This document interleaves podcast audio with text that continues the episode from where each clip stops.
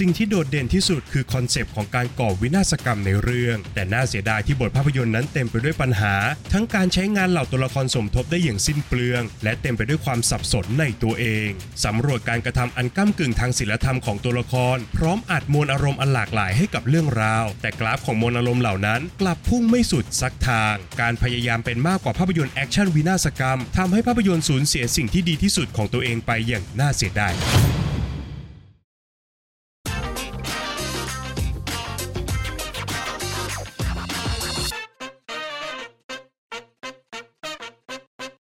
สวัสดีครับ ยินดีต้อนรับเข้าสู่ฟีเมนรีวิวนะครับ และภาพยนตร์ที่เราจะนำมารีวิวกันในวันนี้ก็คือ Decibel ลั่นระเบิดเมือง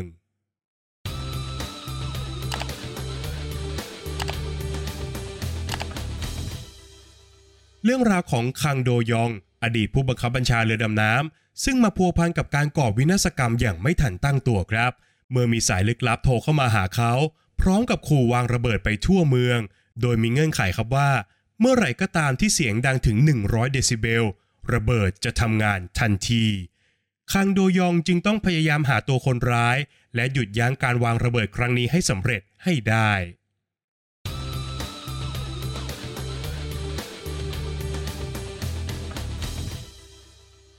ด้วยเนื้อเรื่องที่น่าสนใจซึ่งเป็นวัตถุดิบชั้นดีในการสร้างภาพยนตร์แอคชั่นสักเรื่องนะครับ แต่เดซิเบลลั่นระเบิดเมือง กลับมีความพยายามที่จะเป็นมากกว่านั้นครับ โดยการอัดมวลอารมณ์อันหลากหลายให้กับเรื่องราว อันเป็นส่วนที่ทำให้ภาพยนตร์เนี่ยเกิดอาการสับสน และก็ล้นเกินไปในหลายมิติครับ จนในที่สุดแล้วกราฟของมวลอารมณ์เหล่านั้น มันก็พุ่งไปไม่สุดสักทางครับ แน่นอนครับว่าสิ่งที่โดดเด่นที่สุดคงหนีไม่พ้นคอนเซปต์ของการก่อวินาศกรรมในเรื่องครับ การสร้างเงื่อนไขให้ระเบิดทุกลูกทำงานด้วยเสียงที่ดังเกิน 100 เดซิเบลนั้น มันฟังดูเป็นเรื่องไกลตัวนะครับ แต่หากลองนึกภาพดูครับว่า ระเบิดเหล่านั้นถูกวางอยู่ในสถานที่ที่เต็มไปด้วยเสียงโครมคราม อย่างสนามฟุตบอลสระว่ายน้ำร้านกาแฟ หรือกระทั่งสนามเด็กเล่น ซึ่งนอกจากจะเสียงดังมากแล้วเนี่ยสถานที่เหล่านี้ยังเป็นศูนย์รวมของประชาชนจำนวนมากอีกด้วยครับ ภาพยนตร์สามารถหยิบเอาคอนเซปต์นี้มาสร้างความระทึกขวัญได้ดีนะครับ จนบางครั้งเนี่ยผู้ชมถึงขนาดต้องกลั้นหายใจไปพร้อมกับตัวละครด้วยซ้ำไปครับ แต่น่าเสียดายครับที่บทภาพยนตร์นั้นกลับเต็มไปด้วยปัญหา เริ่มต้นจากการใช้งานเหล่าตัวละครสมทบได้อย่างสิ้นเปลืองมากๆครับนำโดยแดโอนักข่าวผู้ตกกระไดพลอยโจนไปพร้อมกับภารกิจกู้วินาศกรรมครั้งนี้โดยไม่ได้ตั้งใจนะครับ แม้ว่าการกระทำของเขาจะสามารถสร้างสีสัน รวมไปถึงสามารถเรียกเสียงหัวเราะได้อยู่เป็นระยะนะครับ แต่ทุกอย่างเนี่ยกลับไม่ได้นำพาเรื่องราวไปสู่อะไร อีกทั้งตัวละครยังไร้เป้าประสงค์ที่ชัดเจนนะครับ และก็พร้อมจะยอมสละชีวิตของตัวเองอย่างไร้เหตุผลอีกด้วย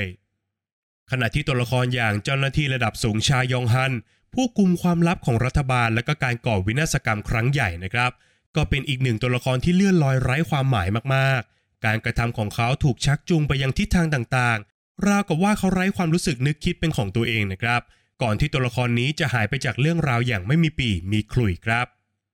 นอกจากนี้ภาพยนตร์ยังพยายามหลอกล่อผู้ชมและตัวละคร โดยภารกิจกู้ระเบิดอันซับซ้อนและก็เต็มไปด้วยมูลเหตุที่น่าสงสัยนะครับ แม้ว่าจะสามารถสร้างอารมณ์ร่วมได้บ้าง แต่หากมองถึงผลลัพธ์และเนื้อแท้ของการกระทำแล้วเนี่ย แผนการเหล่านั้นกลับเต็มไปด้วยความกลวงเปล่า และไม่มีเหตุผลเลยเมื่อเทียบกับเจตนารมณ์ของตัวละครครับ รวมถึงการที่เรื่องราวทั้งหมด พยายามตีแผ่ความดูดายเพิกเฉยของหน่วยงานราชการ ที่มีต่อการสูญเสียที่เกิดขึ้นนะครับ และก็เลือกที่จะปกปิดความผิดบาปของประเทศชาติด้วยความโสกปรก แต่ประเด็นเหล่านั้นก็ถูกสะกิดเพียงแค่ผิวเผิน และก็ไม่ได้รับการสานต่อแต่อย่างใดครับ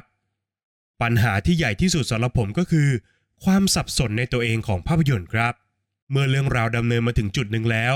เดซิเบลเลือกจะพาผู้ชม ไปสำรวจสถานการณ์ที่กลืนไม่เข้าขายไม่ออก โดยการกระทำอันก้ากึ่งทางศิลธรรมและความเป็นมนุษย์ของตัวละครครับ พร้อมกับทิ้งพื้นที่ให้กับผู้ชมได้ตัดสินตัวละครด้วยตัวเอง แต่ในมุมหนึ่งแล้ว ตัวหนังกลับไม่สามารถหาคำตอบของตัวเองได้เจอครับ เนื่องจากครึ่งหนึ่งนั้นการกระทำของตัวละคร ก็นับเป็นการตัดสินใจที่ยากลำบากมากๆ แต่อีกครึ่งหนึ่งเนี่ยตัวละครดังกล่าวก็คือพระเอกของเรื่องนะครับ ซึ่งหากถูกนำเสนอด้านมืดออกมาเยอะจนเกินไป มันก็จะกลายเป็นการผลักผู้ชมให้ออกจากการเอาใจช่วยตัวละครครับ ทุกอย่างจึงตกอยู่ท่ามกลางความวุ่นวายสับสนทางความรู้สึก ยิ่งไปกว่านั้นแล้วเมื่อเหตุการณ์เดียวกันนั้น ถูกใช้เป็นแรงจูงใจของผู้ร้ายในเรื่องครับ แน่นอนครับว่ามันเป็นปมมากพอในการสร้างความเข้าใจให้กับผู้ชม แต่มันไม่มากพอครับที่จะทำให้ผู้ชมหลงรัก แล้วก็เห็นด้วยไปกับการกระทำของตัวละครครับ หลังจากแผนการก่อวินาศกรรมเริ่มมาถึงจุดอิ่มตัวแล้วนะครับ ตัวหนังก็เลือกจะเปลี่ยนตัวเองจากภาพยนตร์แอคชั่นผสมดราม่าให้กลายมาเป็นภาพยนตร์ดราม่าที่มีฉากแอคชั่นเป็นส่วนประกอบในช่วงท้ายเรื่องครับ แต่อย่างที่ผมได้บอกไปครับว่า การนำเสนอของภาพยนตร์นั้นมันเต็มไปด้วยความสับสนในตัวเองครับ มันจึงนำมาซึ่งความกระอักกระอ่วนระหว่างการรับชม เนื่องจากโดยส่วนตัวแล้วเนี่ย ผมเข้าใจความอึดอัดคับข้องใจที่ตัวละครต้องเผชิญนะครับ แต่ผมไม่รู้จริง ๆ ครับว่า ตัวหนังเนี่ยต้องการให้ผมรู้สึกอย่างไรกับดราม่าเหล่านั้น ทุกอย่างที่เกิดขึ้นจึงกลายเป็นความฟูมไฟายที่ไร้บทสรุป แล้วก็ดึงความเข้มข้นของภารกิจกู้ระเบิดให้มันช้าลงจนเกินจำเป็นครับ โดยสรุปแล้วนะครับ ด้วยการพยายามเป็นมากกว่าภาพยนตร์แอคชั่นวินาศกรรมทำให้เดซิเบล ลั่นระเบิดเมือง สูญเสียสิ่งที่ดีที่สุดของตัวเองไปอย่างน่าเสียดายครับ พร้อมกับเปลี่ยนเรื่องราวให้เดินหน้าเข้าสู่ความสับสนอลหม่านทางอารมณ์ และไม่ได้นำเสนอถึงคำตอบที่ชัดเจนในประเด็นที่ถูกเปิดเอาไว้ครับ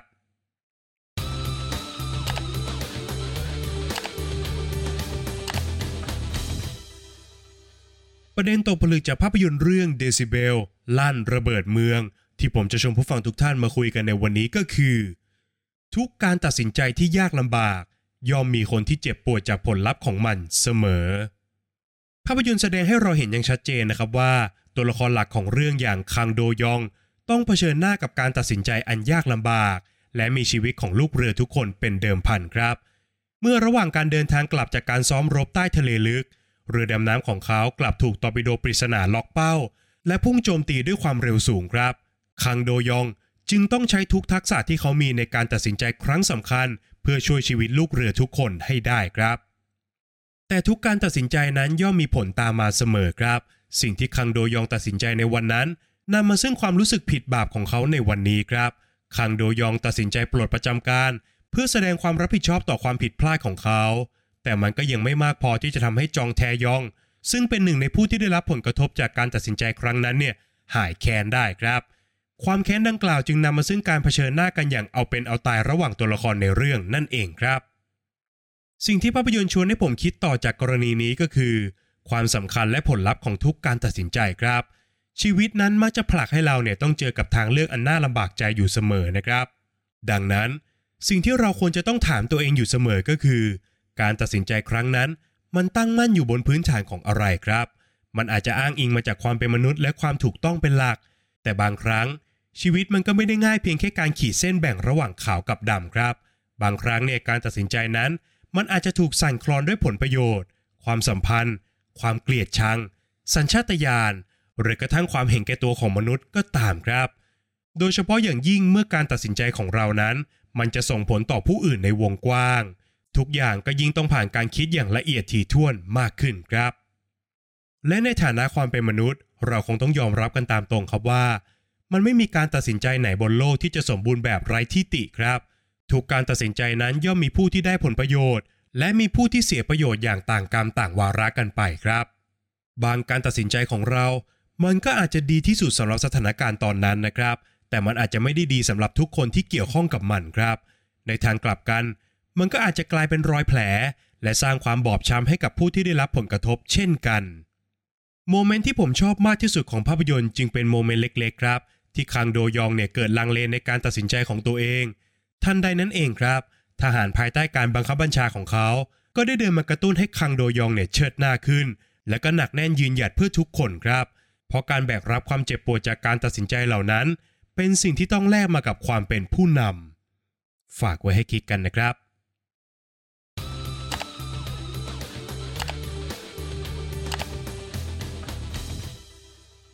และก็มาถึงช่วงการให้คะแนนของภาพยนตร์กันแล้วนะครับ ในส่วนของบทภาพยนตร์นั้นผมขอให้ไว้ที่ 6 คะแนนครับ ภาพยนตร์มาพร้อมกับคอนเซปต์ที่เหมาะเหลือเกินในการเป็นหนังแอคชั่นแบบเต็มตัวนะครับ แต่น่าเสียดายที่บทหนังกลับเต็มไปด้วยช่องโหว่มากมายครับ ทั้งในแง่ของการกระทำอันไม่สมเหตุสมผล ความสัมพันธ์ของตัวละคร รวมไปถึงการตีแผ่ประเด็นสังคมอย่างผิวเผินทำให้โดยภาพรวมแล้วเนี่ยบทภาพยนตร์นั้นยังไม่กลมกล่อมเท่าที่ควรครับ ในส่วนของงานสร้างนั้นผมขอให้ไว้ที่ 7 คะแนนครับ งานโปรดักชันของภาพยนตร์นั้นอยู่ในเกณฑ์ที่ดี ไม่ว่าจะด้วยการออกแบบ mood and tone ของภาพ ให้ทุกอย่างนั้นออกมาดูขึงขังจริงจังนะครับ การใช้เทคนิค shaky cam ในการสร้างความวุ่นวายสับสน รวมไปถึงการตัดต่อบิวอารมณ์ของเรื่องราวครับ ส่วนที่มีปัญหานิดหน่อยก็คงจะเป็นงาน CGI ที่มันยังดูมีพิรุธอยู่ในบางจุดครับ แต่จุดบอดดังกล่าวก็ไม่ถึงกับทำลายอรรถรสโดยรวมของเรื่องราวครับ ขยับมาต่อกันที่นักแสดงนะครับ ผมขอให้ไว้ที่ 6 คะแนนครับ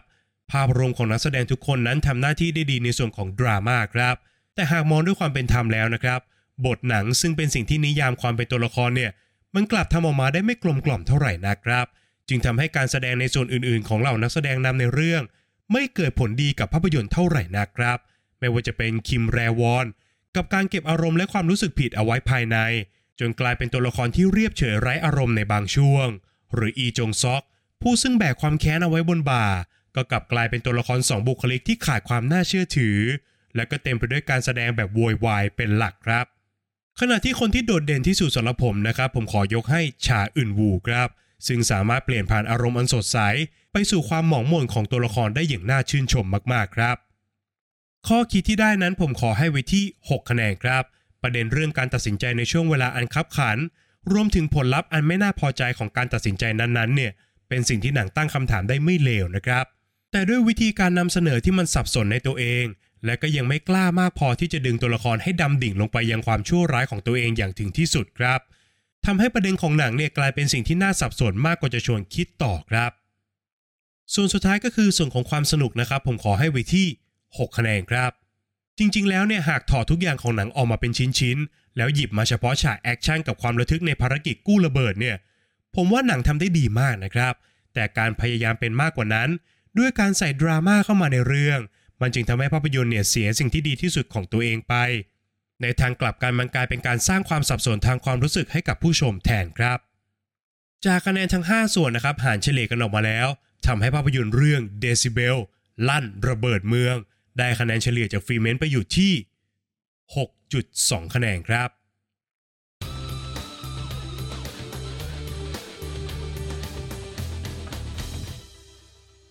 และนี่ก็คือทั้งหมดของฟิเมนรีวิวในวันนี้สำหรับภาพยนตร์เรื่อง Decibel ลั่นระเบิดเมืองนะครับ ก่อนจากกันไปครับอย่าลืมกดไลค์กด Subscribe แล้วกดกระดิ่งแจ้งเตือนให้กับฟิเมนในทุกช่องทางด้วยนะครับ